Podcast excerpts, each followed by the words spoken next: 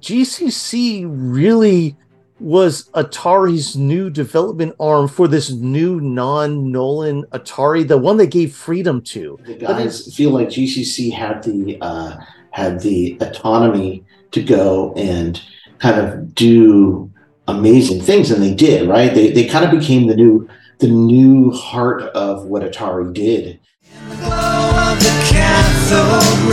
every game we play on our 2600 into the vertical blank. Our highest scores have been ranked.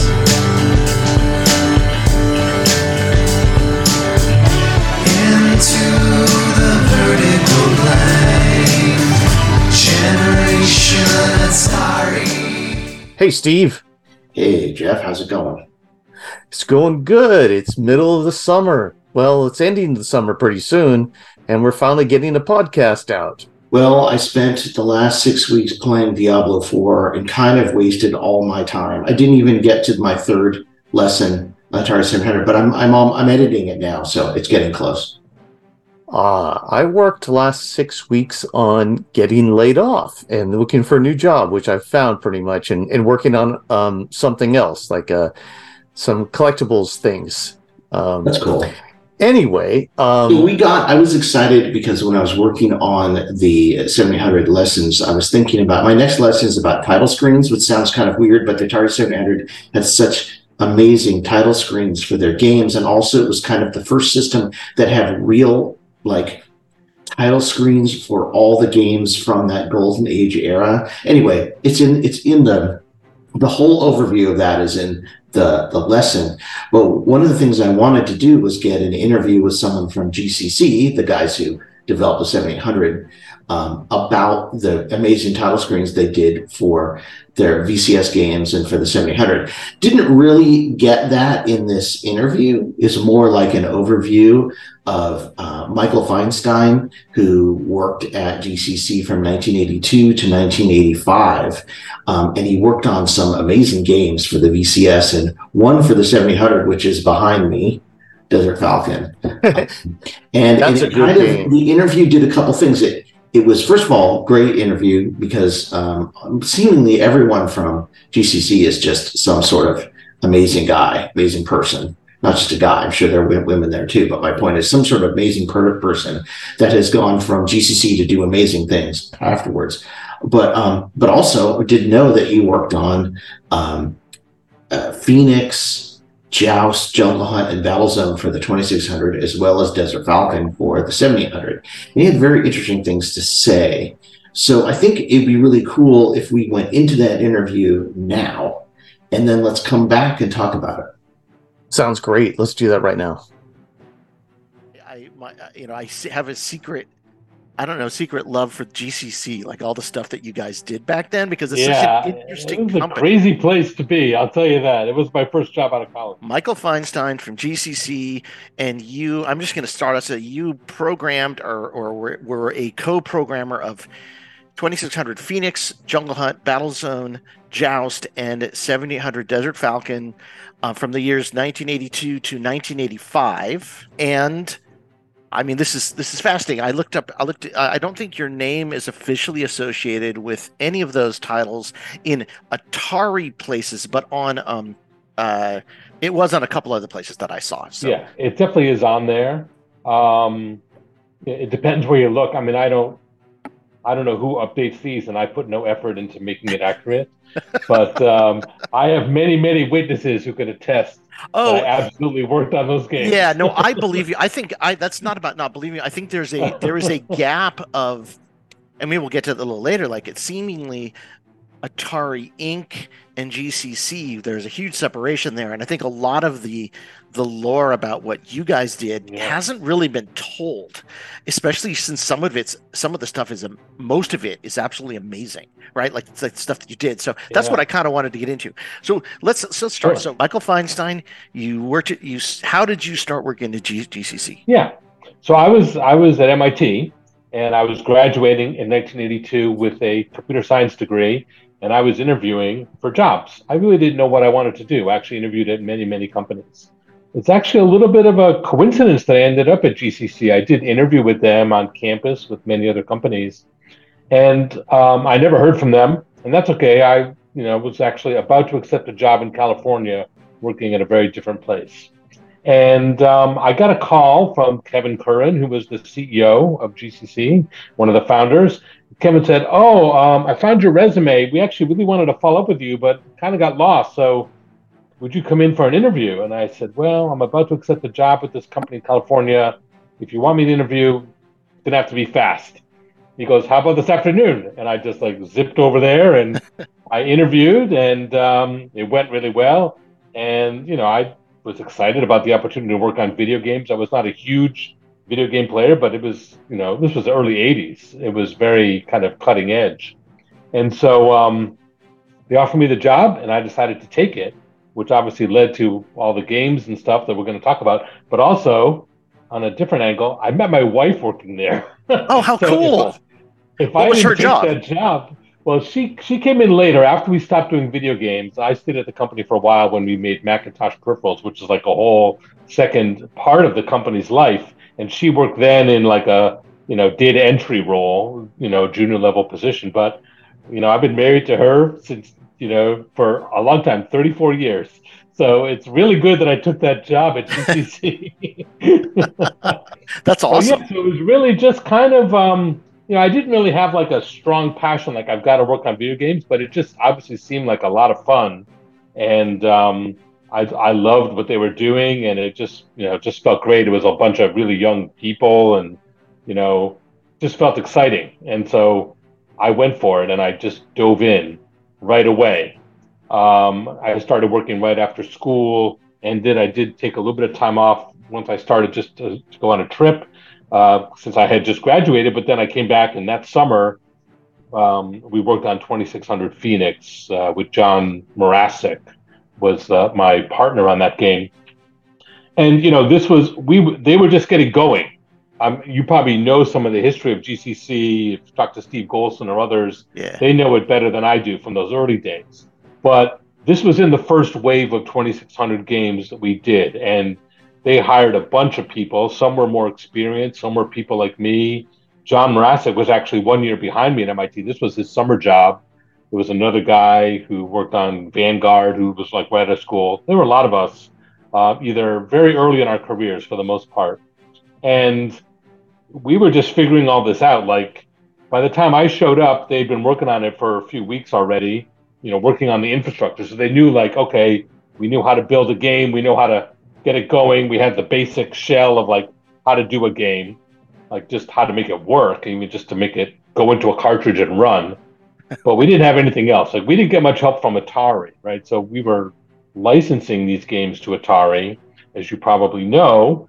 Um, and it was Atari who their strategy was to secure the rights to popular arcade games. So Phoenix, for example, was an arcade game, and you know then to do a home version of those games. Right. And so um, they had that they had those licensing rights, and they contracted with us to do those games. Sometimes we were doing it. Sometimes we were in competition with an internal team at Atari to see who could get it done better and faster. But um, you know, the thing that was interesting is, you know, I went to MIT at a formal degree in computer science. You learn all this structured programming, the right way to do Yep. things, maintainable code, and all this. And then you get to this job, and you know, the system is so hardware limited. We can talk about that uh, during this session, but you basically have to break every rule in order to get good performance out of it. If you look at those very early 2600 games, they look very basic. The gameplay was very basic. They just, you know, they didn't feel like an arcade type game.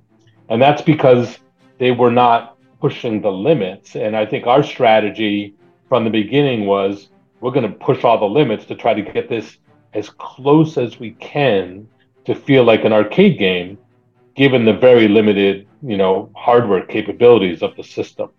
And we're going to crank them out fast and get these projects done in a few months. So let me ask you a little bit about that because that is so it's fascinating to me. First of all, that what you mentioned MIT, I think it's a funny. Steve Golson was from those guys and Kevin Curran. They were from yeah. Harvard, right? No, no, they all went to MIT. Oh, they all went to MIT. They okay, so that was the joke that because I asked him about Harvard. Okay, so it's the opposite. Yeah, well, we you guys we made all fun of the guys from of Harvard. we make fun of Harvard, but no, I mean, I think there were several years in a row where, believe it or not, GCC hired more MIT software engineers than any other company on the planet. That's amazing. I mean, so so that's a question because you know I think most of the guys at Atari Inc. or a lot of them were like Berkeley. eh, They're like and, you know there's there's there's a definite I feel a different feel between what they Mm. produced and what you guys produced. Does that make sense to you? Does it se- seemingly? I don't know if that has anything to do with it, yeah, but yeah, I'm not sure. We we never met those guys. Like, the, although really only a handful of people we met from Atari. I mean, Kevin, you know, who did all the business negotiations, and maybe some other people maybe met more. But like in our office here in Cambridge, Mass, like the main guy who came in was like the one guy that was like owned our relationship and maybe some legal people and stuff like that, but no technical people. We didn't collaborate with them at all technically, so we got no development tools from them. We got nothing from them. We had to figure out how everything worked on our own. See, this is what's incredible to me because what you produced was after 1982 and and for was vastly superior in many ways, right? So I feel Right. like this is the, this is MIT talking. This is your guys being super Uh, smart guys.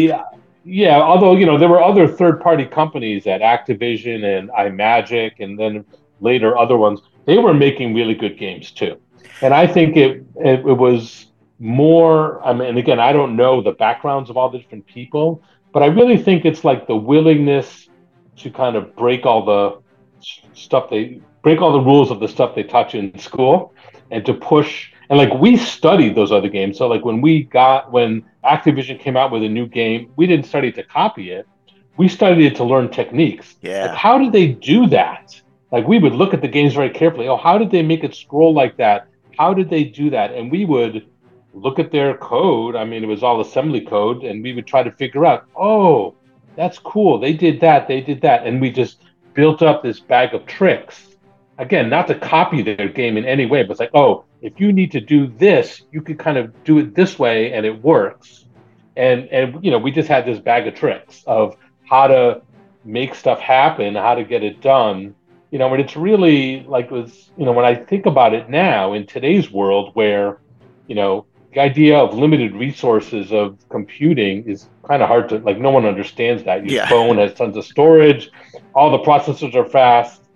You know, but we had it was so constrained that you really had to like push and be creative and look for workarounds and shortcuts and all things you could do to kind of get more out of a very limited hardware system. And I think if you didn't do that, there was just no way to make the games look good and play well. Oh yeah, I so I'm not going to dig any much more. I just want to mention. I was going to ask you a question about the management Yeah. style of your of the guys that you see, because I'm just wondering Yeah. if there is a reason why the guys in Silicon Valley were having a maybe they weren't having a harder time. I I feel like there's some magic you guys had. There's some sprinkle of fairy I dust or with that. something that that that did that made produce something special. That's what I think.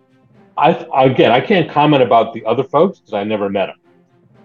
I think GCC was special. That part I would agree with. So I think a lot of it stems from, you know, if you if you look at the early history of the company, which you know I'm not going to recount in detail, but they basically reverse engineered an arcade game and figured out how to hack around it to make it better in order to sell Right. enhancement kits. So that whole idea of we can figure out how it works, we could figure out how to hack it together. Again, not following the rules in some ways, but just being innovative and creative and problem solving and willing to work hard to figure out how something works when you don't have the documentation and the information. That's in the DNA of all those founders of the company. Yeah. That's just what they did. And that is very much like an MIT ethos. Like I knew many people at MIT who were just fearless about solving a problem because you just figure if I just push on it hard enough, I'll figure it out. That's And amazing. Yeah, that's So cool. I think that is part of the culture of the school. That part's true. Now, not everyone at GCC went to MIT. Certainly, I mean, we did have a lot, but not everyone.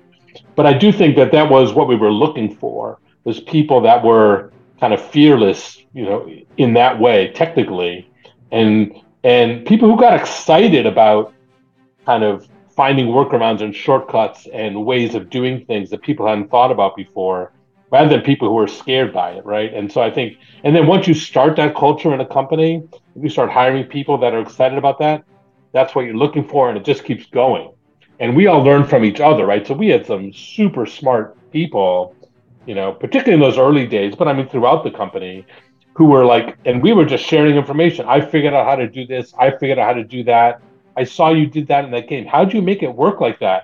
And we just shared information. And so the fact that we were all willing to work with each other and collaborate, it just kind of helped advance our bag of tricks like much faster.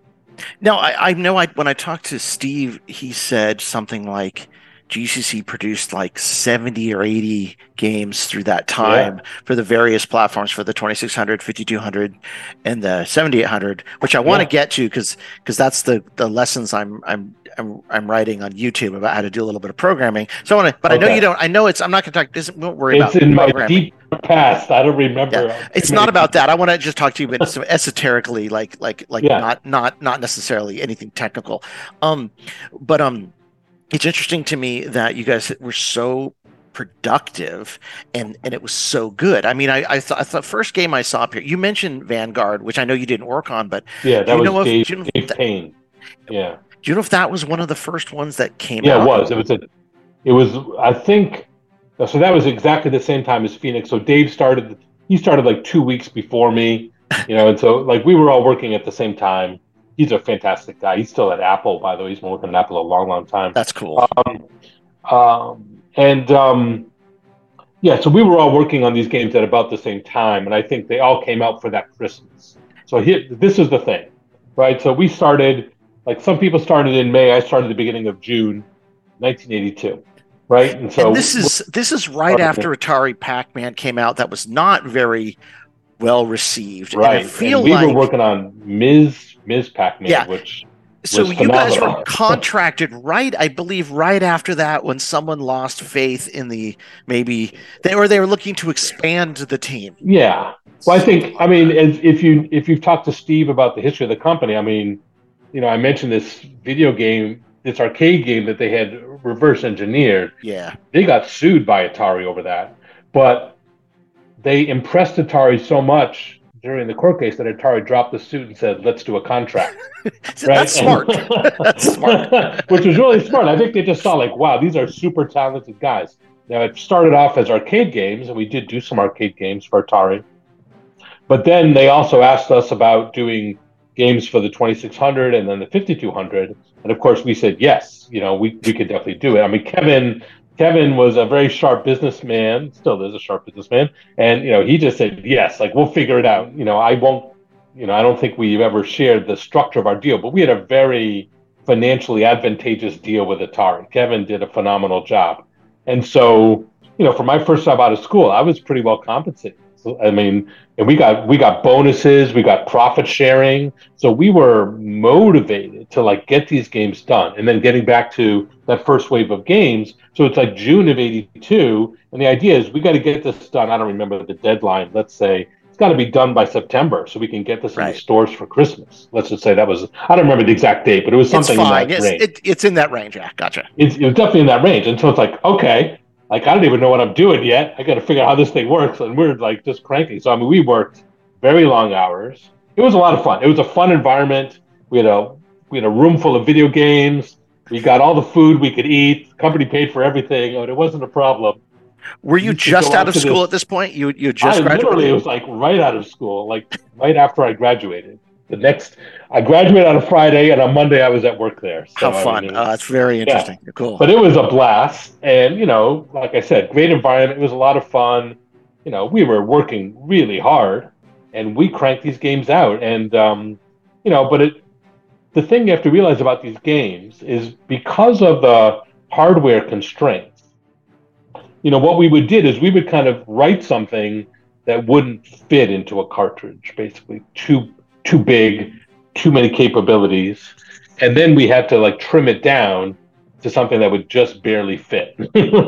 yeah. Right? Because the cartridges, like they were generally eight eight K of ROM, very tiny, and um, you know, I remember the first Phoenix like that when we just like wrote everything we, we wanted to do and it worked was probably twice that size. And Oh, we wow. cut out part parts of the game and you know optimize, optimize, optimize, and we eventually got it to fit into 8K just just just.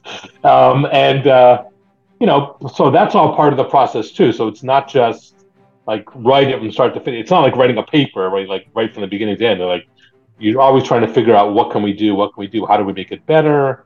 And you know, we were playing each other's games throughout. So we had a big lab and just you know, big open space. We've all got our games going, and as we're making progress on the games, we're all walking around and you know, kind of playing each other's games and talking and looking at it and suggesting. So it was just such a great creative environment to try to get the best out of it.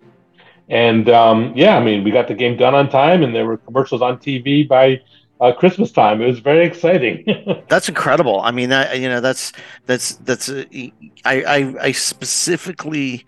I know you didn't work on Vanguard, but I had Phoenix soon after. But I got Vanguard that Christmas, and it blew me Yeah. away. I was only twelve years old at the time, right? So I was Yeah. like, "This is this is." But I, and I did not know you guys worked on this stuff until a couple years later. we were a was a- secret. Yeah, We were a you were a magazine. There's a magazine that talked about you guys building the 7800, and then uh, and then they talked about how you had built some of the some of the 2600 games. It was much later when the realization came that the, that a lot of the magic had actually started to to come from that air come from you guys right that that that some of the very best stuff was coming there because um so you remember miss pac-man you didn't work on it but you remember that that was such a huge um you know upgrade from the Oh, yeah. Pac-Man. Was did, was that know, around we- the office? Did that we actually built sense? the original Pac-Man game. Oh I yes, mean, the Miss Pac-Man. the Yes, guys at right. GCC did the original Ms. Pac-Man again as an upgrade, and you know first, and then it, they turned it into it was a similar story with a different company. We contracted with them, and they did the Ms. Pac-Man game, arcade game, and then of course we did the home version for the 2600, and it was you know just like so much better than Pac-Man. It looked. I mean, really, as close as you could to Ms. Pac-Man, it played well. And I think that was one of the real keys because you could never make these games look as good as the arcade games if you didn't have the hardware capability. But we wanted it to play as you know, so it felt reminiscent of playing that arcade game in terms of the gameplay and the feel of the game. And we spent a lot of time on that aspect of these games. So it's not just how it looks, which is of course important, but how it plays. Like we wanted it to be as fun as the arcade game. Yeah, there's a lot of nuances there that isn't just what it looks like, right? There's the the the speed of the movement, the the fact that the the Miss Pac-Man turned, and this is also with with um with the games you worked on too, with Yeah. Phoenix, for example, which can't the arcade game is was beautiful. It's hard to replicate that, but but the but the it, I just played it the other day just to just for the fun of it, and it, it, it plays it plays so similar to what I remember the arcade game being like. That I think that is one of that is a Right. a um you know i think something that stands out from the from the stuff you guys did was i guess that like understanding that the nuances were important not just the not just squinting your eyes to see that it might look close but Yeah. but there's there's sound and and timing and all sorts of things that go into that that's not just the graphics Yeah, and we, you know, and again, the thing you have to remember is like for Phoenix or for any of these games, we didn't have the original source code of the original game. We just had the game in the in the game room. So we would play it for hours to learn all the nuances, to learn everything about it, you know, and we took careful notes. How did it work? And then also where we're trying to mimic the sounds, the graphical look, but like all the aspects of the gameplay, you know, we had to learn it just by playing it. So that was research. And then, you know, again, you know, because we're writing on such a basic system, we're creating the code to try to emulate that, to copy Yeah. that in some way, to mimic it uh, from scratch, right? And and again, you know, to get the nuances of the gameplay right. So again, it has it's there's a feel to these games, right? It's like you know, it's how does it feel when you're playing it? So you really feel like the control is good and it's responding well to the controls and it's doing what you want it to do. And it just takes time to do that level of polish on a game. And we were, you know, we had really high standards. I think that's, you know, even though we were cranking these things out in one sense, we had very high standards for the quality of what we were putting out there.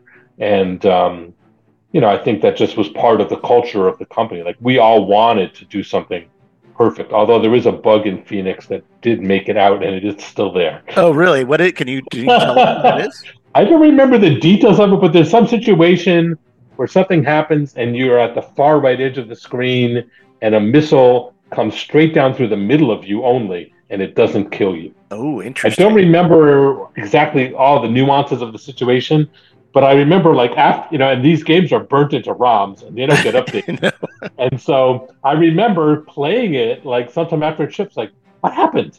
And we actually used to have you know uh, QA teams that would you know, these were young kids that would come you know maybe high school age kids or early college age kids and they're playing these games and vi- we used vcrs because that was the technology so we're video recording playing games all the time and then Right. they would say oh something looked weird there they'd go back and rewind the tape and look and so i wasn't recording it then but then i said okay i have to try to make that happen again and i did it again with the qa team and we're recording and then we saw like oh what happened Oh, wow. happened. And I went back and looked at the code. It's like, oh, I don't remember the details. But it's like, oh, Oh, there's some little bug, And you can't like- fix it, right? Yeah. And and it's still, you know, 40 plus years later. All the emulators that are playing this code, it's still there. I'm sure. No one's ever gonna ma- I mean, imagine. Yeah, I find it mean, or fix it. At least it's in the player's favor. I, I didn't stress out about it as much because at least it's in the player's favor. So I felt like, okay, think of it as like an Easter egg. It's like some little bonus the player gets. Yeah, it it's not killing them. them off. So Right. you mentioned you mentioned that you would write like a 32k game and then try to pare it down. Were you? you I, I know I don't want to get technical. I just want to just there's Yeah, like a okay. mainframe or a mini computer dev system you were using, and then you were transferring the code to the 2600 Yeah. as you were writing it. it was a, a specialized uh, test it was like test test equipment type system so i can talk a little bit about it. That you obviously was built by you guys too, right? This no is not no, something no uh, modified i would say. Okay. modified yeah. So there you know there were products that already existed that were used to debug hardware Okay. that was built right? And so we had this was like a state of the art thing. It was from a company called gen GenRad. I don't know what happened to the company. But um, what it would do is it would emulate the microprocessor so it emulated a 6502 Ah, at speed amazing. Okay. right? And so, and then you had a development environment where you could write your assembly code and build it and download it and run it, and then set breakpoints and other things you would do to try to test programs or something's going wrong and step through the source code step by step by step and see what's happening. And so that was the system that we used. We did we did buy an off the shelf system. We did uh, I would I'd say customize it so it met our needs exactly. Um, but the the the base system to kind of do this, you know, certainly did exist. It was used to debug hardware, and other companies would use things like this too. So, but these were expensive. I don't remember Yeah. how much they cost. Tens of thousands of dollars Right. back in the early '80s, which was pretty expensive. And we had one on every single person's workstation, right? So Oh my we had gosh. lots of them. we had lots of them. So you know the the crazy Atari guy me is thinking, okay, so do any of those bigger versions exist anywhere? You know that before they were cut down or anything No, like that. I have no idea. Like, we didn't really have like a good source code control system or anything like that. And no, I'm I'm sure we were keeping old versions at the time, but you you really couldn't run this in a cartridge. You could only run this in this yeah, environment the- on the test because it, all the resources didn't don't have the exist. constraints. Right. Yeah, yeah, yeah, yeah. Exactly. So yeah, and we knew it was too big, but it's like, well, let's not worry about that. Let's just like write it and see where we are, and then we'll figure out what to do.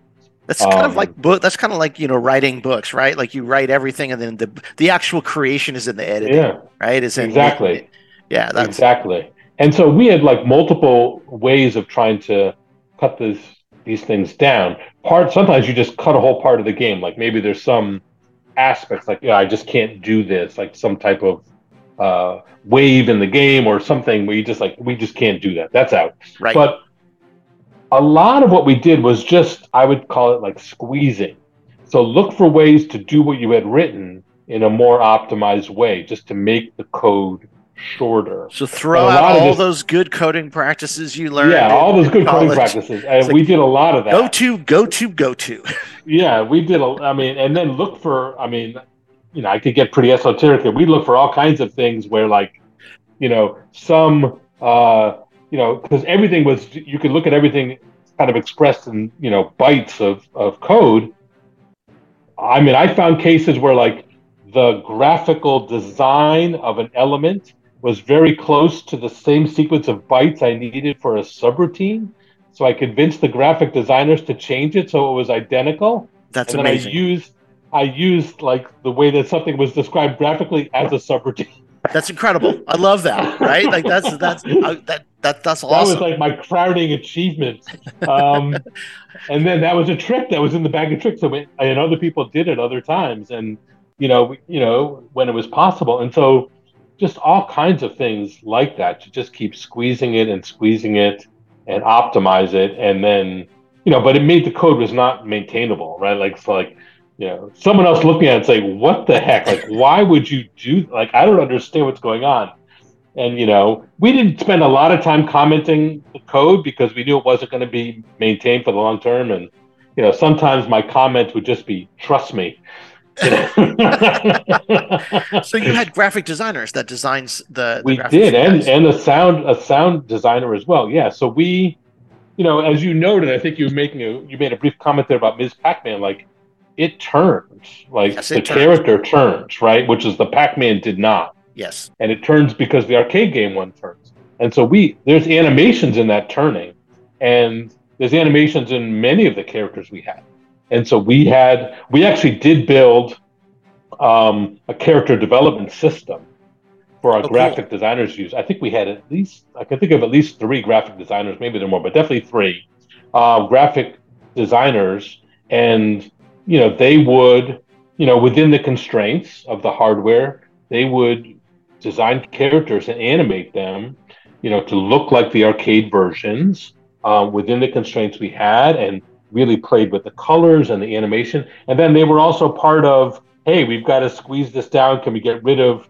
one of the stages of the animation? Can you do something different so it takes up less space? And they would collaborate with us on all this stuff they were all part of the merry gang of pranksters that we were and uh, and um, yeah we worked with them really collaboratively and they were geniuses at making this stuff look good and similarly for sound we had someone who did our sound design the sound chip of the atari 2600 is really very low end so she was really limited Yeah. to try yeah. to you know, she's like a classical composer and she's like you know, doing stuff with this uh, sound chip but she got a lot out of it and did a great job with that too She did. She did because Yeah. there's some good sounds that come out of that TIA chip, which is yeah can't do much. You're right.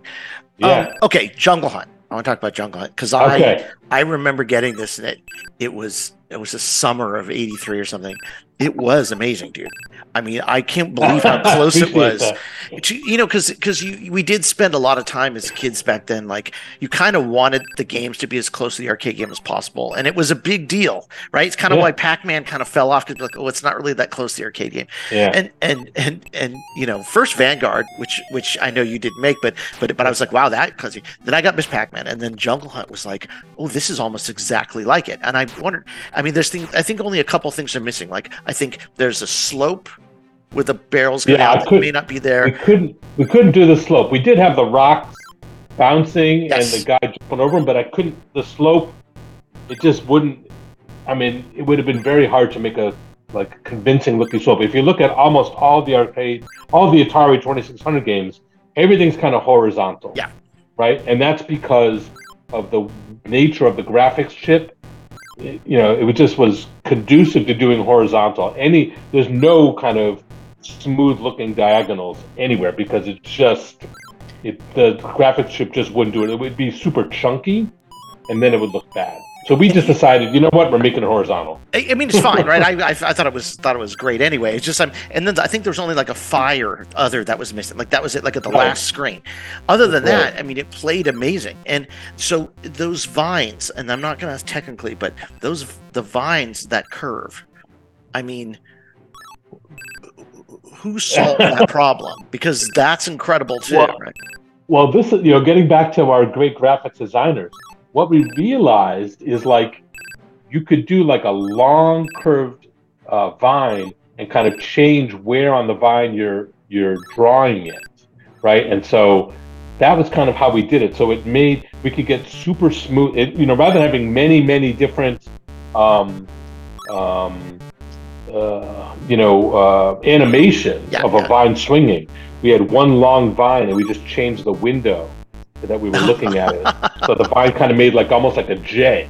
That's so cool. where we were on the J to show different parts of it, and it was, I mean, that was brilliant, and it was very space efficient, which which I liked, and um, yeah, and again, it just shows like really trying to make the game look and feel real, you know, as close to the arcade game as we could. Um, and I think it plays really well. That's why I was very happy with how that one came out. I will say, you know, as we as we went forward, um, usually there were two people on these games, and one person would do the gameplay, and the other person would do what we call the kernel, which is the part of the code that executes on screen. And I don't know if you realize how all this stuff works. Oh, you know, yeah, I know, I know, I know. I've read a lot about it, but but I'm, I can't do it. But Well- it's, you know, you've got seventy, yeah, yeah. but seventy three. 76 uh, i think it's 76 machine cycles per scan line but just for the people that are listening like tvs don't work like this anymore but tvs used to be like a little beam that would go across the screen line by line by line i mean very fast obviously 60 times a second in fact but literally drawing line by line by line we would execute code during that time that the beam is going across the screen and we had to be sure that it executed just within the length of one line. And no matter what path you took through the code, you had to, you know, make sure it didn't go over. Then you'd wait for the start of the next line. We would be changing colors and positions of all the objects during the line and from line to line. And that was called the kernel. And that would like when the kernel was written, it determined what are the graphics capabilities we can do. How many things per line? How do they move? What does the background look like? Not necessarily the graphic detail, but what are the capabilities we have to display the background? Yeah. Like in Jungle Hunt, there's like a, a multi-dimensional um, scrolling. Yes. So there's like a foreground and a background to, to give it some depth, right? And stuff like that. So those capabilities are called the kernel. That's actually what I end up working on. So for fantastic gameplay that feels like the real game, actually that was usually my collaborator. If it looked as good as it could look for a 2600 game, that was probably me. So you I mean, did. not the graphic I mean, design, but the capabilities. both parts are hard, but it seems Yeah. to me like you did the hardest part, which is which is getting those Um, kernels. I don't know. Um, you know, switching over to Battlezone for a second, which is another game that I worked on. I don't know if you ever played that one. Oh yeah. Oh yeah. I played it. So Yeah, it. my Loved collaborator on that game was a guy named Brad Rice, and like Battlezone is, you know, it's like a 360 degree thing where you're turning and the objects have to move as you turn. That's trigonometry, right? Uh, and Yeah. so Brad Brad Rice wrote these really short subroutines that were approximating trigonometric functions, Wow. so we could make that feel right. I couldn't have done that. Not, Okay. not Both- a chance. both jobs were hard. Okay, let's just yeah, be both jobs okay, were hard. both jobs were jobs were hard. I think it just required somewhat different types of skills to a certain extent. Um, you know, they both had to be very, you know, optimizing and stuff like that.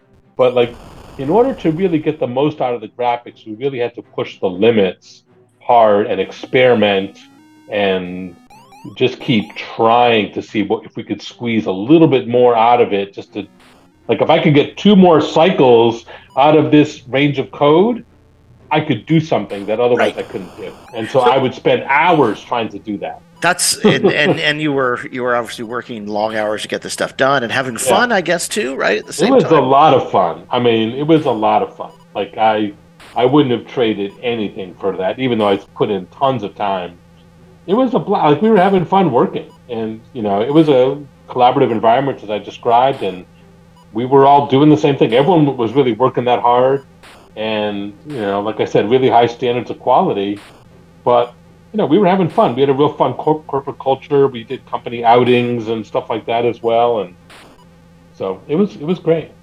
So okay, so I know you probably didn't work on these, but I want to ask you a question about Yeah, them anyway. sure. Jungle Hunt was the first game that I, the first uh, one of those Atari games that had an actual title screen, like a logo, like the Jungle Hunt logo comes over. Do you remember what, like, if there was a decision to do that, or just like, hey, this would be cool if we could just make a, a cool logo to come up on the screen to show the title of the game? Um, I think it was a matter of whether there was space and things like that. Like we had one in Phoenix, we had to cut it. Like we really wanted to do it for every game. In Phoenix, we made the decision to cut to, to cut anything fancy. We just had like a little logo Yeah. on the screen. Um, I um, so I don't, you know, I think that was always the goal because arcade games have like an attract mode. Yep. It's what's playing when you're walking by to get you to want to play the game. And we wanted to have an attract mode in our games so it felt like you're in an arcade. And you know, we did have it like in Joust, which is another game I worked on. We had like the rising letters. To Yeah, it of looks like the arcade game almost. Like it's pretty Yeah. cool. It's pretty amazing. we were able to mimic that pretty well. And so I think we always had the goal of trying to do something that looked like the arcade game one, or at least something that we could create that would had the same feeling. But like I said, sometimes it had to get chopped because we were just we had to make the decision: do we keep that in there, or do we go to something simple and have better game gameplay or graphics? So this is within that 32k or whatever whatever Yes. amount you guys were. yeah. Okay, so so any anything else about the 2600 that you are that that you remember that you want to um, talk about? Um, no, I think, I think you know, I don't know if you want to transition and talk about the 1700, but all of our frustrations with the 2600 led us to design a much better hardware system with the 7800. and So that's maybe the Golson last thing designed that it, I'll right? say. So Steve designed Well, the not hardware for that? single-handedly. It was a Okay. whole team of people. Yeah. Okay, so, So- how did that work? Do you tell give me a little bit insight? Yeah. Like, yeah. So I think, well, obviously, you know, we had done games for the 2600, and we had also written games for the 5200, and so which, which had much better hardware capabilities, but it was clunky in many ways. And so, you know, we had really brilliant people, and we had made hardware because we had built, um, you know, arcade games and things like that, and we we realized like, and we proposed to Atari like, we want to build a whole game system. And the thing that's going to be great about this, because the one thing we didn't like about the 5200 is it didn't play the 2600 games. Right. The 2600 was the most popular system. It had the most games out there. Families had invested literally hundreds of dollars, which at that time was a lot of money, in their games. And if you want to sell them a new system, you can't tell them, "Oh, throw away all your games and buy new ones." uh, yeah, People would do it. exactly. So 2600 compatibility was critical for the 7800. But at the same time, we wanted to be able to design new games that used that could take advantage of all these new hardware capabilities. So we designed a VLSI chip. This was like in the early days of chip chip Yes. design. We actually had a consultant who was like one of the world's leading innovators at the time in VLSI chip design. And we had a team of people that designed a graphics chip. It included the capabilities of the, you know, you know, uh, graphics and sound chip of the 2600, as well as all new capabilities, completely separate for the 7800.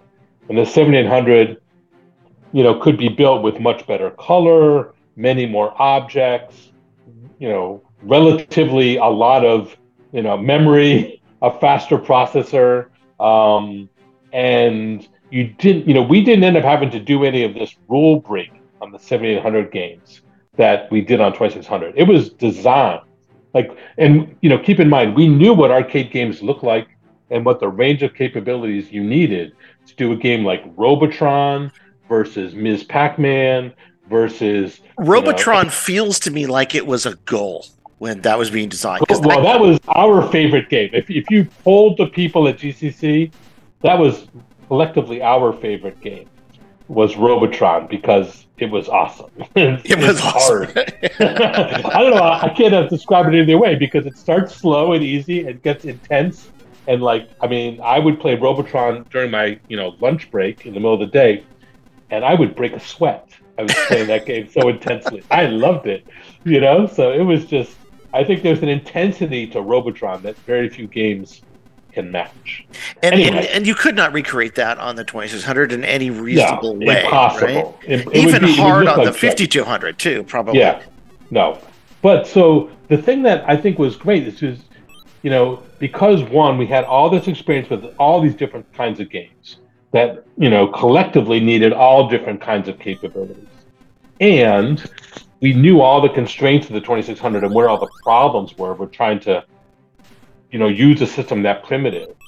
We just it helped us really think what what do we really want? Like, what's our wish list of capabilities?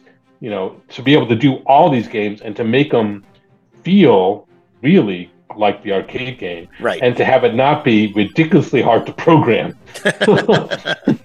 um, and you know, and we, you know, so those were the goals. We had a team of people doing the chip, the hardware, and the software.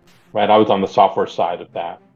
Did you and, write the kernel for the? Like, are there kernels as well? Uh, it didn't work that way. It didn't work. We didn't have to change code on the fly in the 7800. It was like you would just everything was about the gameplay. It was all about the gameplay. The graphics just did it for you. So like you, you know, it was just a very different it was like a dream. Right. I mean that's kind of i mean doing the there was a there's a piece of software out there called atari 700 basic and it really is kind of like a basic language but it's really a little bit like a it's kind of a little bit like assembly language. It just it it has a like a go-to function. It doesn't have a lot of yeah. functions but right. it, it, kind of it kind of gives you you know the difference between it and there's one for the atari 2600 as well. Atari 2600 is one is really kind of like someone's game engine. Like it's a like it's a kernel. Yeah. and you you can manipulate the kernel a lot, but it's but it doesn't have as much you can do. The 700 one is basically I can put sprites all over the screen wherever I want. Yeah, and, exactly. and, and, and I'm guessing it's, it's sort of felt the same, right? It kind of felt yeah. similar. Yeah, exactly. And so you just you know it was just built to do all this stuff. So from a programming perspective, it was relatively easy. Certainly to like make it look the way you wanted it to look was easy. So the emphasis was all on the gameplay, and of course we wanted the gameplay to be perfect. Like as like look at 7800 Xevious. Do you ever do you ever play? Yeah, of course. Game? I yeah, I played them all. I mean, just Xe- be honest with you. Yeah. Okay. So Xevious, you know, very very detailed arcade game, like tons of detail.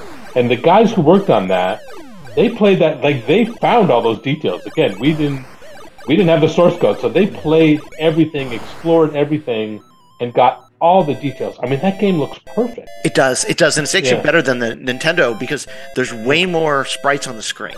Like it actually yeah. plays like the original. Exactly, and so like that's just such an impressive job. And again, the emphasis was all on the gameplay. Like the basic capabilities to put those graphical images on the screen was built into the hardware. So I think the fact that we had slogged through the 2600 and dealt with all the challenges and problems I mean, we were successful, but it wasn't easy. It was hard work. I think it just gave us the idea of like we got to really build something for the 7800 that's just going to be a lot easier for programmers. Oh, yeah. And make it easy to get those graphic capabilities on the screen.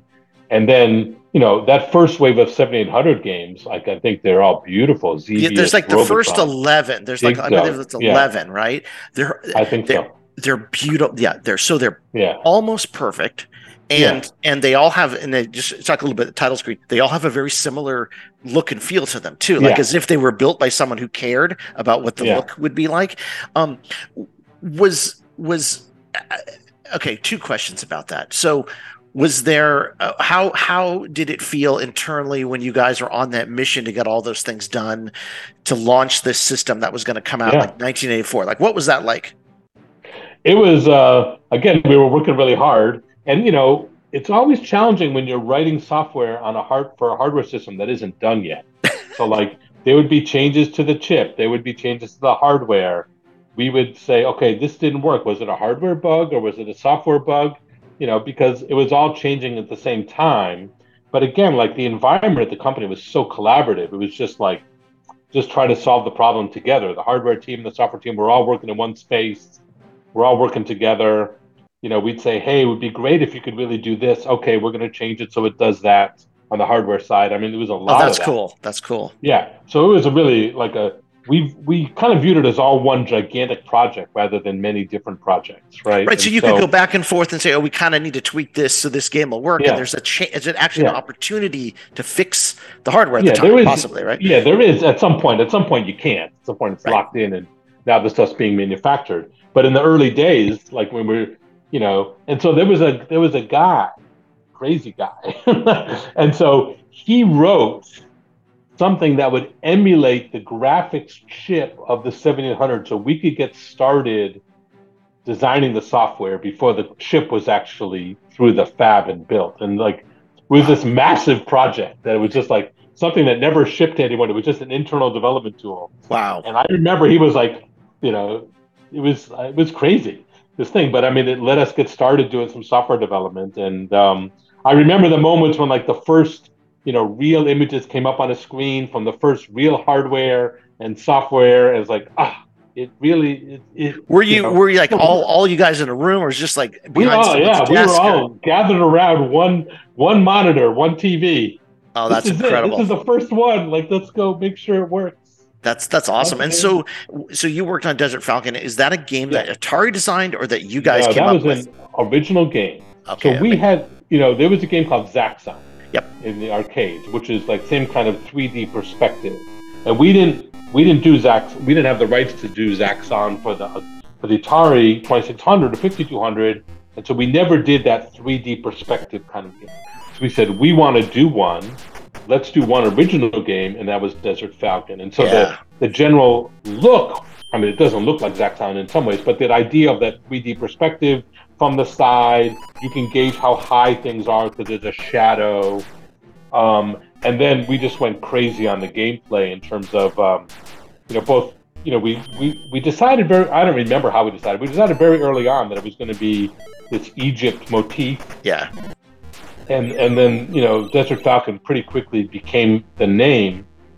Um, but the idea, you know, how the gameplay worked kept on evolving, right? So there's, you know, things to fly through and around, and then we ended up deciding like the bird, which is like the character that you're controlling, the falcon, was really important, and we gave that bird a ton of personality. So if you spend time with that game, I mean, the bird um, walks, hops, swims, flies, flips over and dies on its back when it gets shot or That's killed. amazing. I You I have to admit, it I, I bounces did on the ground. I mean, it's, there was personality to that. I never owned that one, and you're making me want to go back and explore it completely because because I, and I thought it was an Atari design like throwaway, and I'm like, it kind of, kind of, honestly, I was like, well, you know, it, it doesn't interest me as much. But now that I know that you guys designed it as an original, that's a totally different story, right? Like that's like Well, I that's appreciate that. right? I appreciate that. And so, you know, if you think about Zaxxon, you know, it's kind of a shoot 'em up game. Fly around, shoot 'em, you know, kind of avoid things, shoot at things. And we have all that in Desert Falcon. But we added another layer, which is there's these hieroglyphs on the ground That's right. that the bird cor- collects. And different combinations give you all different kinds of either bonuses or superpowers. And so you can kind of just focus on that and do all these different things. And there's tons of combinations. I feel like I've missed something incredible here that I need to go back. and I apologize for that, by the way. I Oh, this is please don't. this is great. I, it's very fascinating. Well, yeah, I mean, but that's the challenge with an original game. Like with all those arcade games, people kind of had an expectation, and it also kind of bounded what we could do. It's like, hey, like we're going to make this feel like Phoenix, or make it feel Right. like, you know, whatever, Pac-Man or or Ms. You know, Pac-Man. But that's it. Like we're not doing something different. But I think this was maybe one of the only original games for the home systems that we did. We were working on one for the 700. I don't think it ever got finished. Um, you know, when all everything collapsed. Um, but um, uh, yeah, this was the only one that really got finished, an original game, and so it's it's challenging because like there's no limit. You can make it do whatever you want. So we really Yeah, I am super time. But I think excited now to go back and go back yeah, and play. The graphic like, look of it is amazing. By the way, when you look at it, there's like, you know, there's a big sphinx that's shooting things at you from its eyes, and there's these pots of fire that go up and down, and That's uh, fantastic. I, I, I looks really cannot believe I have not done this. Okay, so now you've totally inspired me to go play this. uh, let me know what you think after. You I will it. absolutely, absolutely. I, I, now I'm going to dive into it because this sounds awesome. I have a 7800 right next to me over here that I'm going to go plug it into. so, um, so you made a 2600 version of that as well. That wasn't you, but someone else made. Yeah, we did not make that. I don't know how that happened. I don't know how that. Okay. That was after us. I don't think we had anything to do with that. Okay. That was in the post uh, Jack Jack Tramiel kind of Atari world. Right. And uh, I don't know what happened. I don't. So we've really just- was not involved. At, at We only have a few more minutes, so Yeah.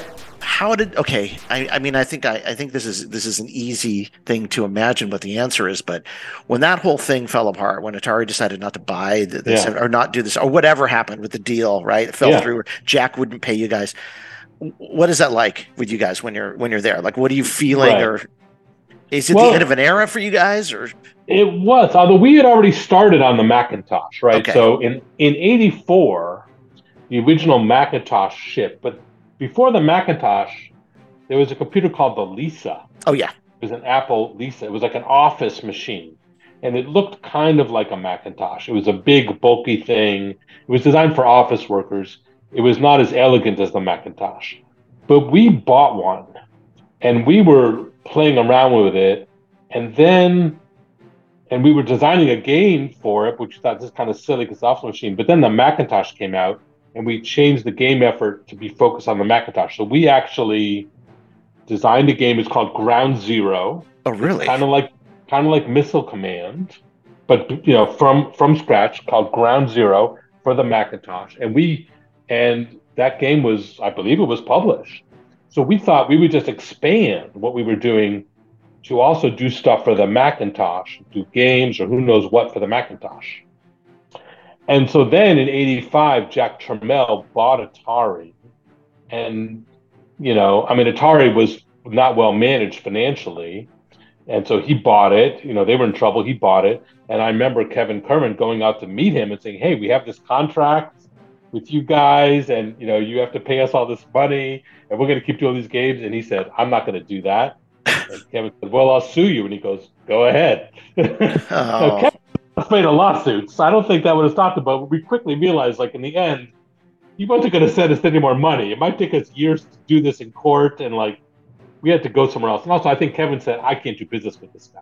no Like, no it's it- not someone we could do business with." And you know, so we said, "Okay, let's go hard on the on the Macintosh stuff, but not just games." And as you might know, we like designed an internal hard drive that's for right old Macintosh. It's called the Hyperdrive, um, which shipped in '85. And so I think the company just got, you know, we didn't, we were bummed out about the games, and we didn't know what was going to happen to the 7800 because it had been launched, but or had been announced but not yet shipped. And um, you know, we, but we all turned our sights to the Macintosh. And actually, I shifted my whole career at that time, and I went into sales because when we were doing video games, we were all just engineering and product development.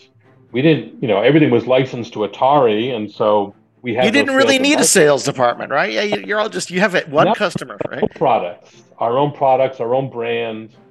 We needed sales and marketing and everything else you need um, to, to do that. And so, the, you know, they, they asked for people to volunteer to go into sales. And, you know, I actually transitioned in towards the end of my software development time. I became the head of all the home develop, or the mm-hmm. like consumer software development for us. So I didn't finish Desert Falcon for us. I kind of halfway through, I became the manager of the whole team. And so, you know, I was like interested in doing something other than running software. So when they asked for volunteers to go into sales, I raised my hand and I ended up going to sales and actually I ended up doing international sales. And that's a whole nother saga. You could write a book about GCC, by the way. I, I think I someone should a someone should Make a someone should make a, a documentary because it, it is a it is such an Yeah. amazing to me it's an amazing story of It is- of yeah. of, of such a And great time A hugely successful product, by the way. The hyperdrive product was unbelievably successful. And so that's, that's a whole nother chapter in the company's history. But anyway, you know, in the end, you know, we just got so focused on this Macintosh opportunity, which just seemed so exciting. It was all brand new and it was just awesome. And like no one else was doing the stuff we were doing. We got Apple, you know, even though we were installing something inside the Macintosh that it wasn't designed to take, we got Apple to agree that we didn't void their warranty, and That's then our nice. business, you know, just took off. That's And, you amazing. know, And you and you obviously are, are semi genius because you were able to, and maybe a genius because you were able to transition from a purely technical role to this sort of role that takes a lot more emotional intelligence, right? Like a sales role is very different. Um, w- did, Yeah. you, did you want to do? Was that something you thought about before you it's even interesting. went technical? Um, I don't know if I I didn't think I mean I didn't think about it, but like it's kind of led to why I ended up going into management. So what I kind of realized, and maybe I wouldn't have articulated it this way at the time, but certainly in hindsight, is that you know computers are boring because they do exactly what you tell them. They, you might tell them the wrong thing and they won't work, and but they just very reliably do exactly what you tell them. Humans are not. Humans are way more complex. They don't do what you tell them. You could tell them the same thing three days in a row and they're going to do different things. they're much more complex systems. And I was like, I'm intrigued about how to manage and work with humans because it's so much harder. That's interesting, actually. And that's, that's really why cool. I ended up like the rest of my career has all been on the business side of technology, working in sales, marketing, and product management, working with engineers oftentimes. But I really just enjoyed the people part of it and just like you know the like complexity of working with people. Oh, I bet. I bet. It is interesting, isn't it? Um, Yeah. So, does anyone? Obviously, you don't really announce that you did any of this stuff. I mean, again, it's around a couple places. I don't hide from it. I don't hide from it, but I don't. I'm not a promoter. I guess. Does I anyone ever ask you about it? Does anyone ever? I mean, does it I ever will come up? tell you, it comes up every once in a while. But one time, and this was quite a number of years ago. I mean, keep in mind, we we were writing these games 40, 40 years ago. Right? Oh, This I was know. a long I time know. ago. I know. So probably 15 or 20 years ago. So it was still pretty much long after we finished. I got contacted by some guy on the internet who was the world record holder on Phoenix. really? On the your version Phoenix. On my version, 2600 Yeah. Phoenix, world record holder, he was going to have like like a new record attempt, and he wants to know if I want to come watch. I didn't, but I did watch like a like a video of it, like he was streaming it in some way, and and then you know, but I did offer to sign a cartridge, and I got John Mracek, my collaborator, Oh, cool. and we bought him a copy of 2600 Phoenix, and we each signed it and sent it to him, and we made his day. Oh, that's fantastic. That's cool, man. Well, I, I'm, you know, I, I, I, I know we're out of time.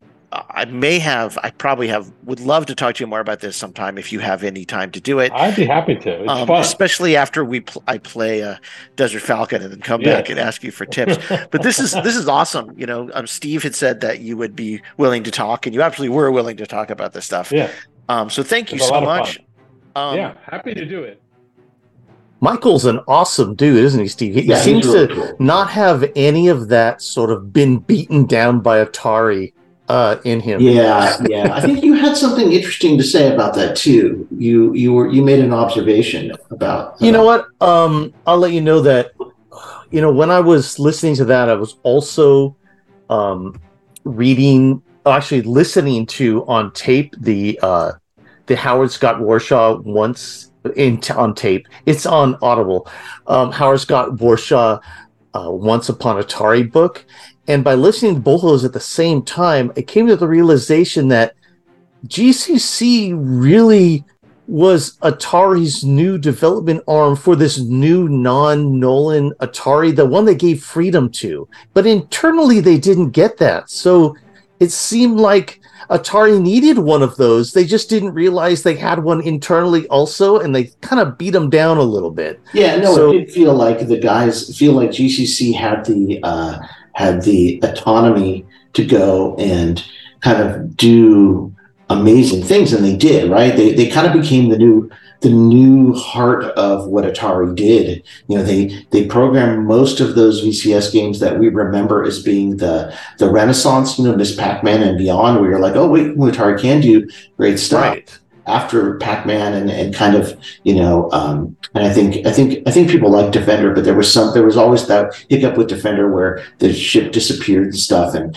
and and and and we were we were fe- feeling like Atari was really not you know state of the art anymore, and then all of a sudden here comes the 5200 and these great games with VCS, and and I always wondered how that renaissance happened, and it, it, pa- appears that they outsourced a lot of it.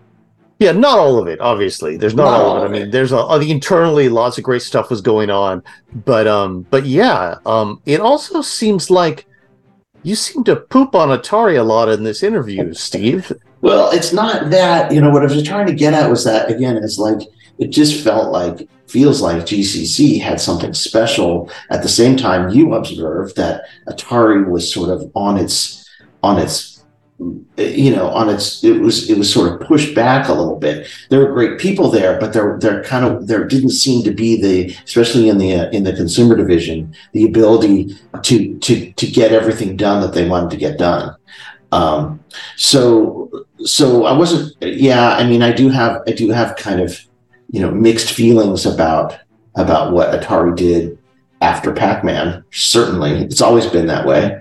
And i always wondered what was the special sauce that turned it around. And now i believe the special sauce is gcc and like you observed and what i was, I was trying to get at in the interview is that they had something special there just like kind of like nolan bushnell did you know when when atari Right. started. Because gcc didn't have to have you know michael feinstein becomes the first salesman or the marketing guy when they had to go out and do that. But before that they were like in the bushnell era you know they didn't have a lot of marketing when it came to their arcade games. They didn't have to right? There's very few avenues. You, you need to talk to maybe there's a couple magazines like replay and there's some amoa like shows and stuff and distributors but you're not really marketing to consumers um, so they kind of had the freedom to kind of do whatever and test it out and it feels like gcc was a bit the same they didn't have to market to anybody they just had to make stuff for Atari. They didn't need a marketing and sales department to adhere to. And maybe some of that I mean is kind of like the Bushnell era where where the engineering team can just kind of go crazy for what they want to do and, and come up with amazing stuff. And the timelines Yeah, and that's- are not are different and all that stuff. Yeah, I, I, excuse me, sorry for interrupting. Um, that's exactly what I got from that. That the Atari guys, all these brilliant guys hired by Atari, had to wade through this morass of political stuff. You know, not like, for instance, on ET, the um, the team at the marketing team at Atari, not just marketing because marketing didn't. We they we'll call it marketing, but it's not like the team that was doing the negotiating the deal with Spielberg knew months beforehand they're negotiating the deal, but they were only told to make the game like after the deal is signed. So there's no pre work. Like they just did not understand what it took to make a game. But when it came to GCC, they just let them do stuff and they came out with great stuff. Like there just seemed to be like a diff handling them a little bit different. And that allowed the GCC guys to see things from a different perspective. Um, Yeah, I And mean, also, they were so you were told they were paid well. They were paid well. Yeah, you said that. Um, they were so prolific in how many things they made. You know, they made about 80 plus games for 5200, 2600, 7800 at a time when um, when we believed, Jeff, you're disappearing. I, it's I'm apologize. It's sorry about the Yeah. disappearance. My computer is having a little problem here for a second, and I need to move And something. It- it's disappearing you is what it's doing. I know. I, I just we'll just we'll just uh this will be a, a funny out, funny intake outtake. Probably won't, won't won't move it. Yeah, my um my computer was falling, so now it's not falling.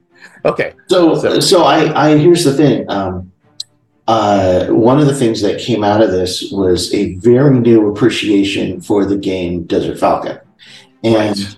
um, I want to talk about that. But I want to read. I have a review that I wrote, um, and I thought I think you said that you would play Desert Falcon as I read the review as some sort of a kind of like uh, freeform jazz odyssey We're gonna do that. uh, yes. experimental uh, uh, uh, v- video thing. So let's let's, Let's try. it. get that.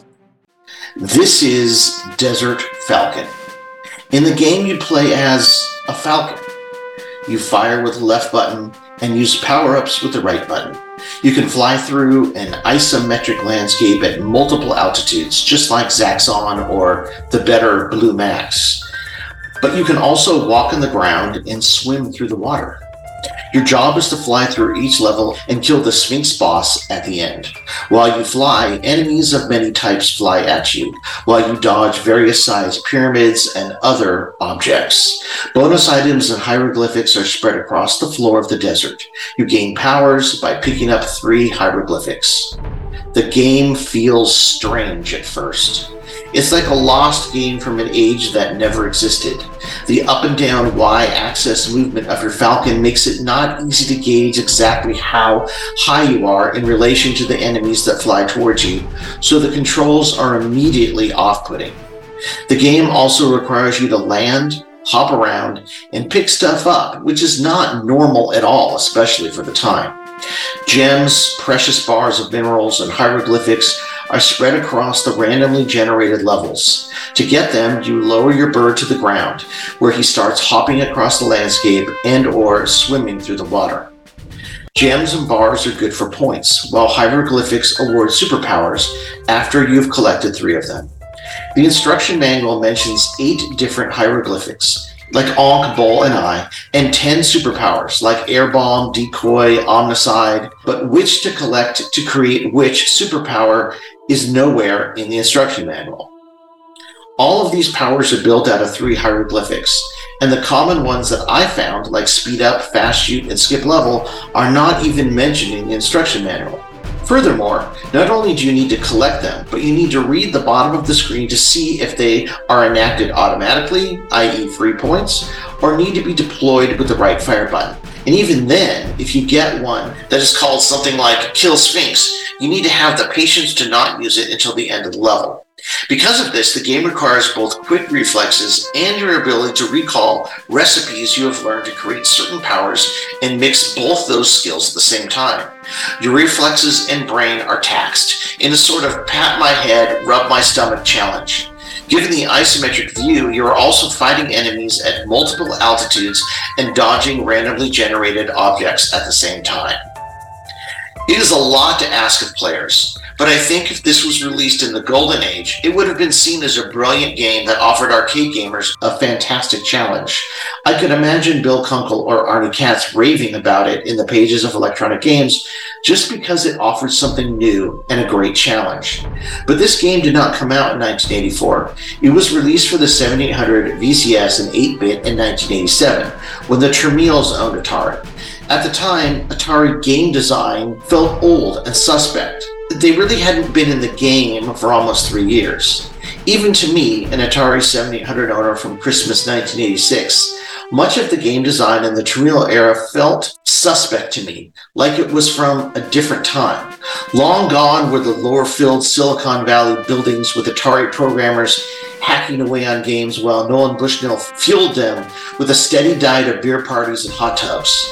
Long gone was the Kassar era, where guys like Tod Frye and Howard Scott Warshaw were bouncing ideas and their very bodies off the walls while thumbing their noses at Warner Brass, smoking joints, and creating crazy like Sword Quest Earthworld.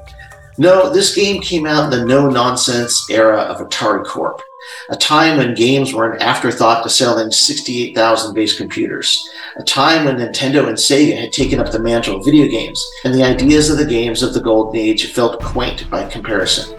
Nintendo and Sega seemed to exude a love for games. Everything about those companies felt like they geared towards making better and better and more fantastic and immersive games at every turn.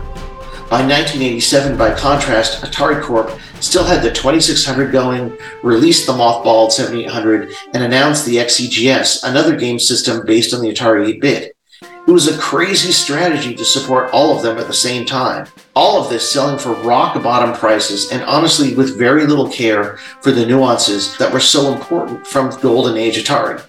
Game boxes were cheap, Manuals were short and flimsy, cartridge labels black and white.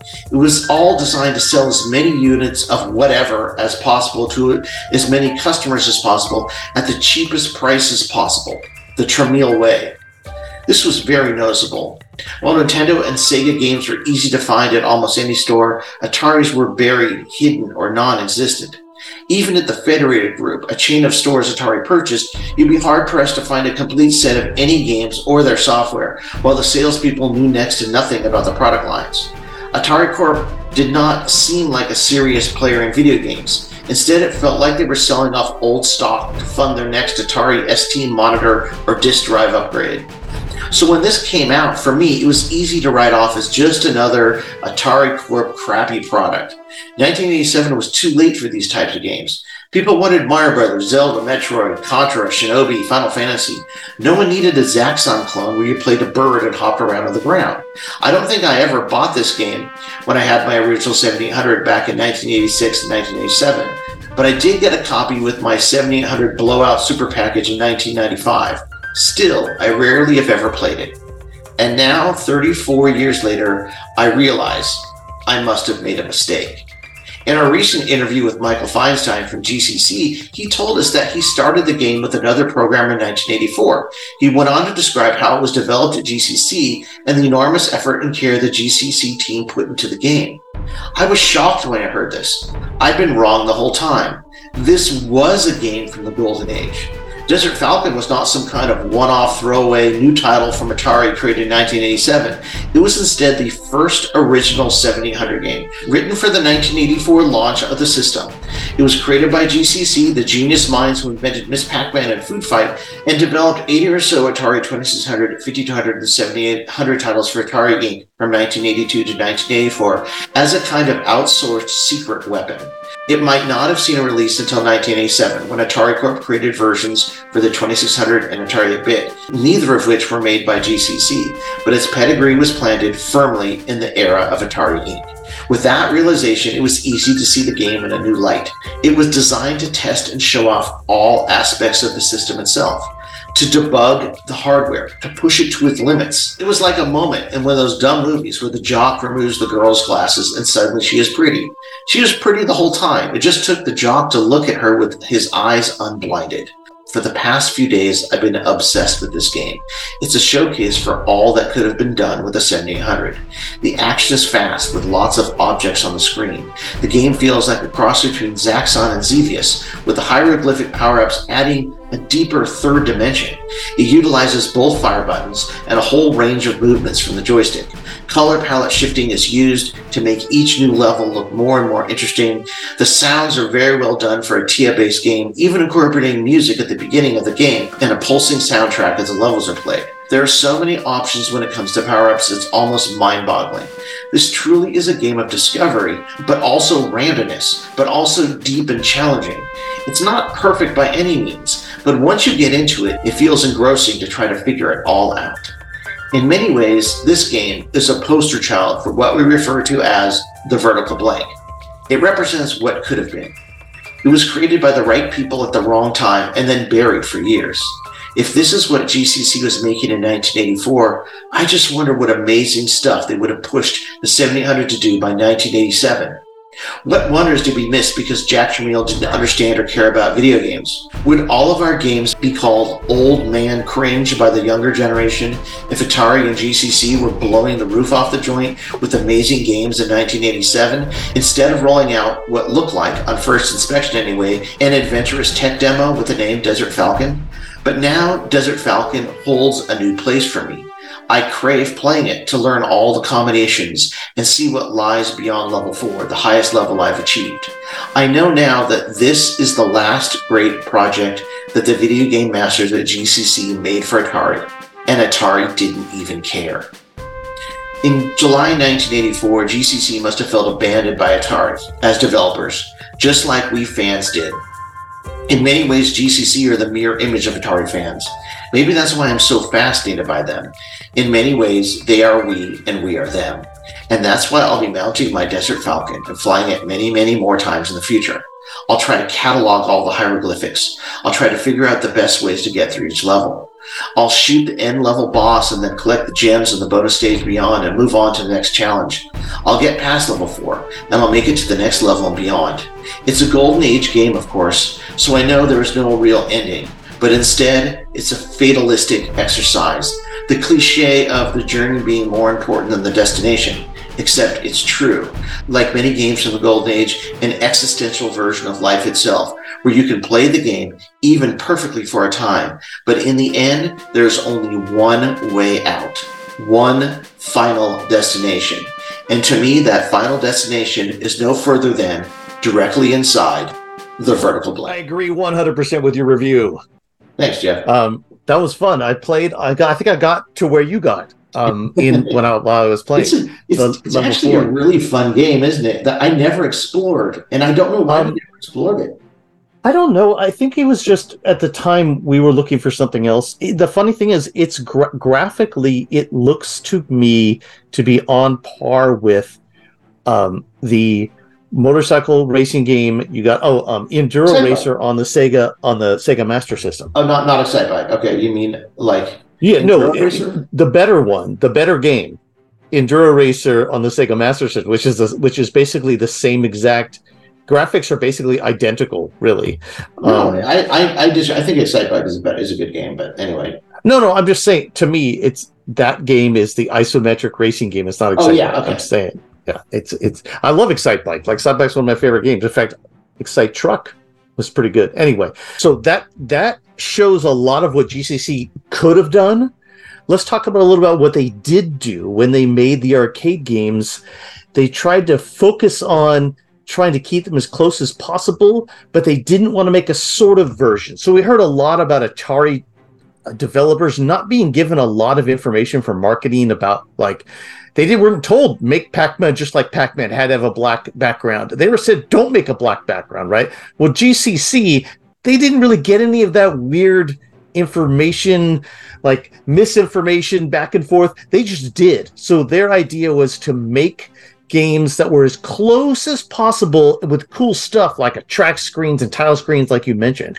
So do you want to go through the uh, the other games that what we think about the other games that GCC made the the uh, the four I mean the the ones that Michael worked on?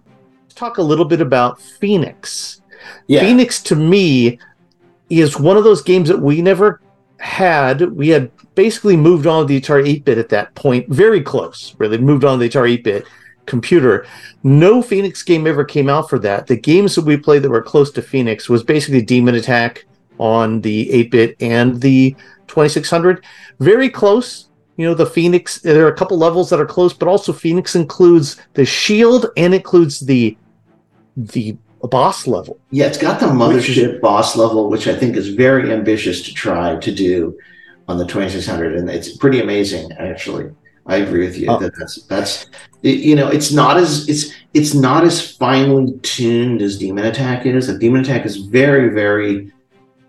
I mean, it's got it's it's it's you know Atari sued Imagic because of Phoenix and De- Demon Attack, and so it's so you got to compare. You got to. It feels like you have to compare the two I do Yeah, see co- is- similarities. is is a very is a is a very compelling game.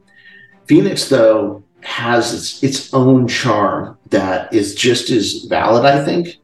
Um, and and and especially with the with with the boss level, I think it, it it has something special there that they tried to do. And you know that he was talking about Michael's talking about doing Vanguard at the same time. Vanguard is also a game with a boss level. Um, it's it's Right. kind of interesting to me that those two games came out at a similar time. He said it came out Christmas 1982. The date is 1983. I think Phoenix came out later in 1983. But um, it's interesting that those those boss level games, you know, were were were being created back then, even though people don't necessarily give them credit for it. Um, Those were getting close to what because they're old. the NES was cringe, doing. Jeff. They're old man cringe. as old they- man cringe. I know everything I do is old man cringe Yeah. now. Big deal. Um, Embrace but um, it. Embrace it. I'm embracing old man cringe. There's nothing else I could do but embrace it, right? Uh, so let's talk a little bit about Jungle Hunt. Jungle Hunt has all of the stages, and I do remember playing this game before a camping trip, just like Yeah. you mentioned to me the other Mhm. day.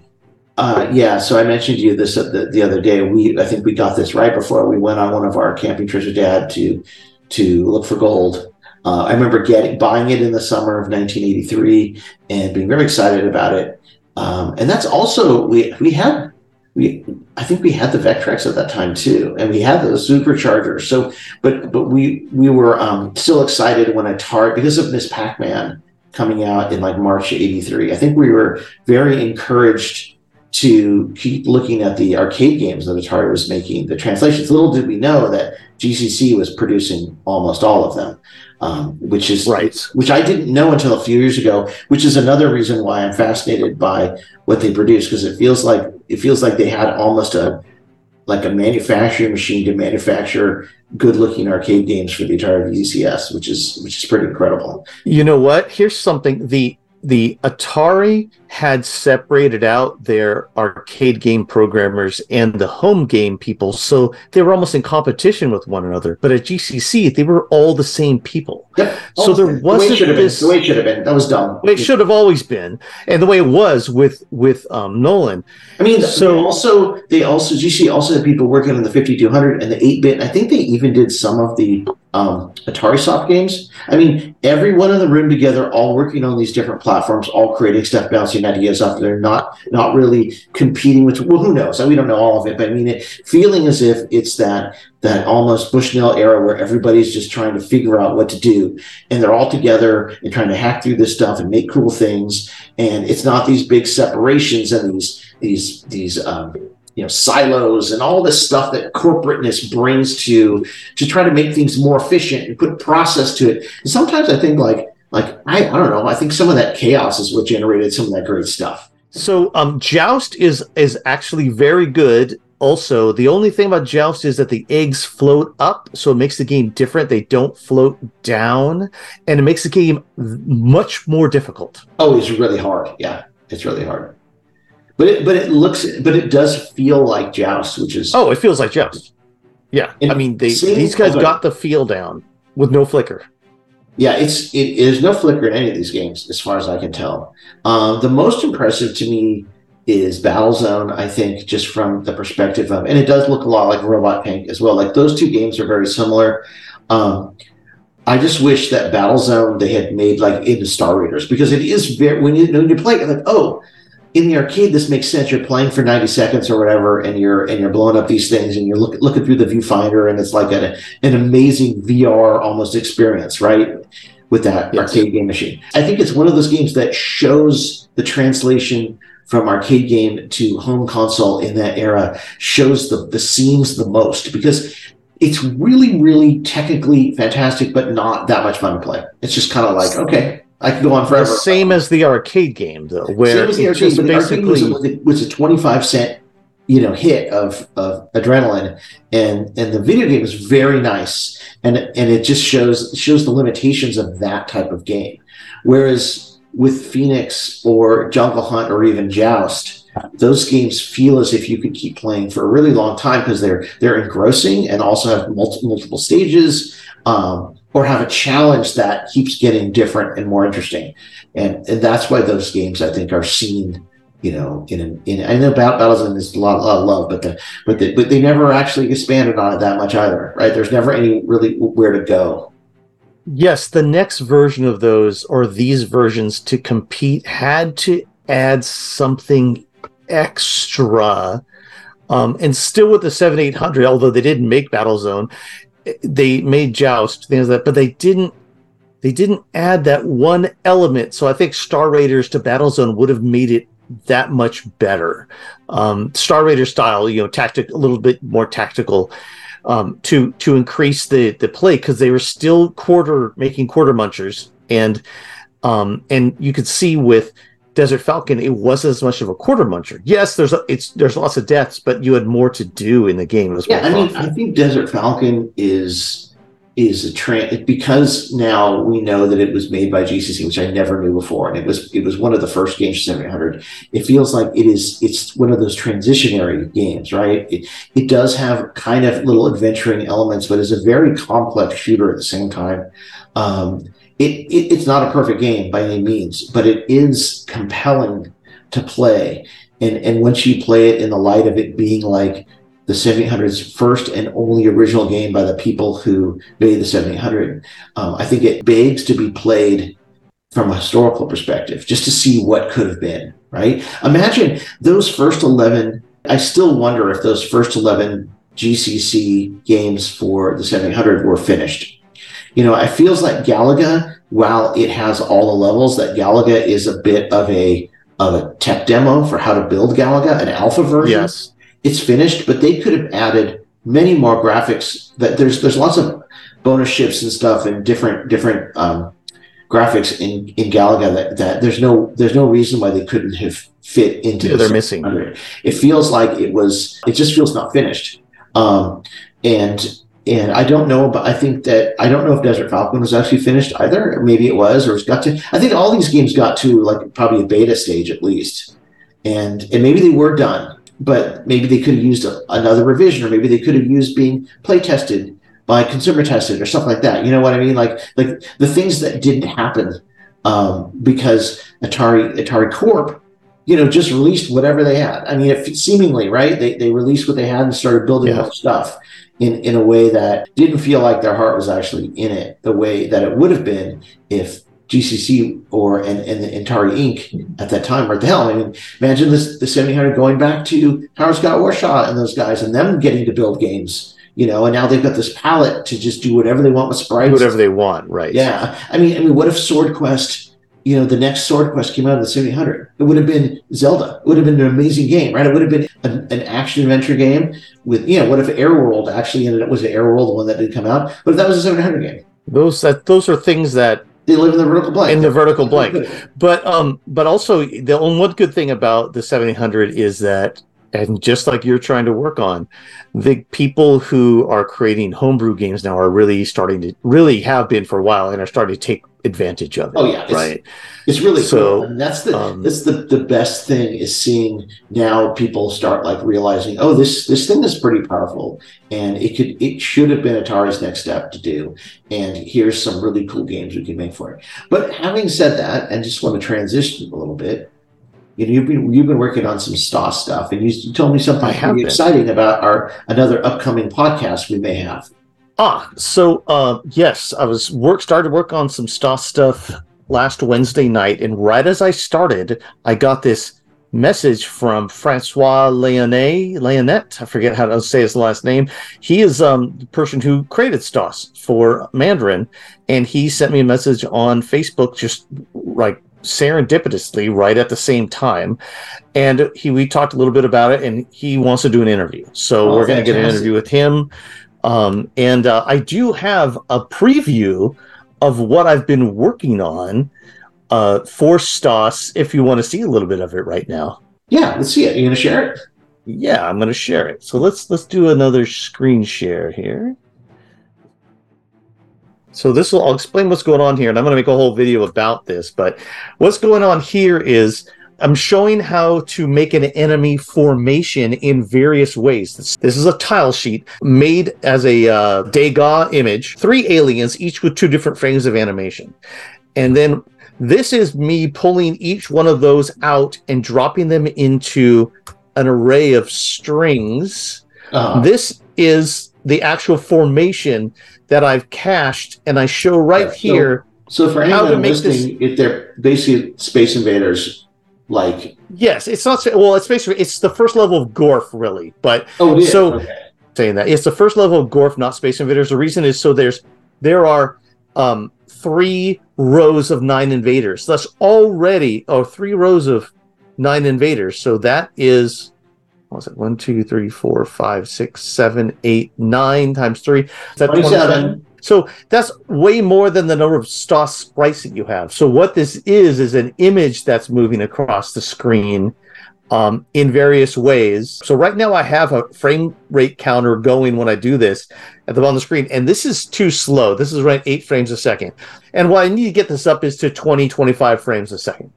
So I'm working on various ways to get this running so that we can create enemy formations like this that move and animate, but are running at a good clip. So the next full tutorial is going to be what's the best way that I found to get this to work. I'm going to have to put these through the compiler to, to make them run faster, but eventually we'll get it to run at about 24 frames a second with other stuff going on. So it'll run pretty well. Yeah. So Francois, he also worked on Amos, right? And he uh, worked on Amos, Click and Play, um, some other things. We'll find out all of it when I talk to him. yeah, Multimedia Fusion as well, which is sort of a sort of a Flash competitor at the time. Um, they still have a product out there, the Click Click team, but I would love to understand, you know, uh, about STOS and stuff. So I, I look forward to your interview.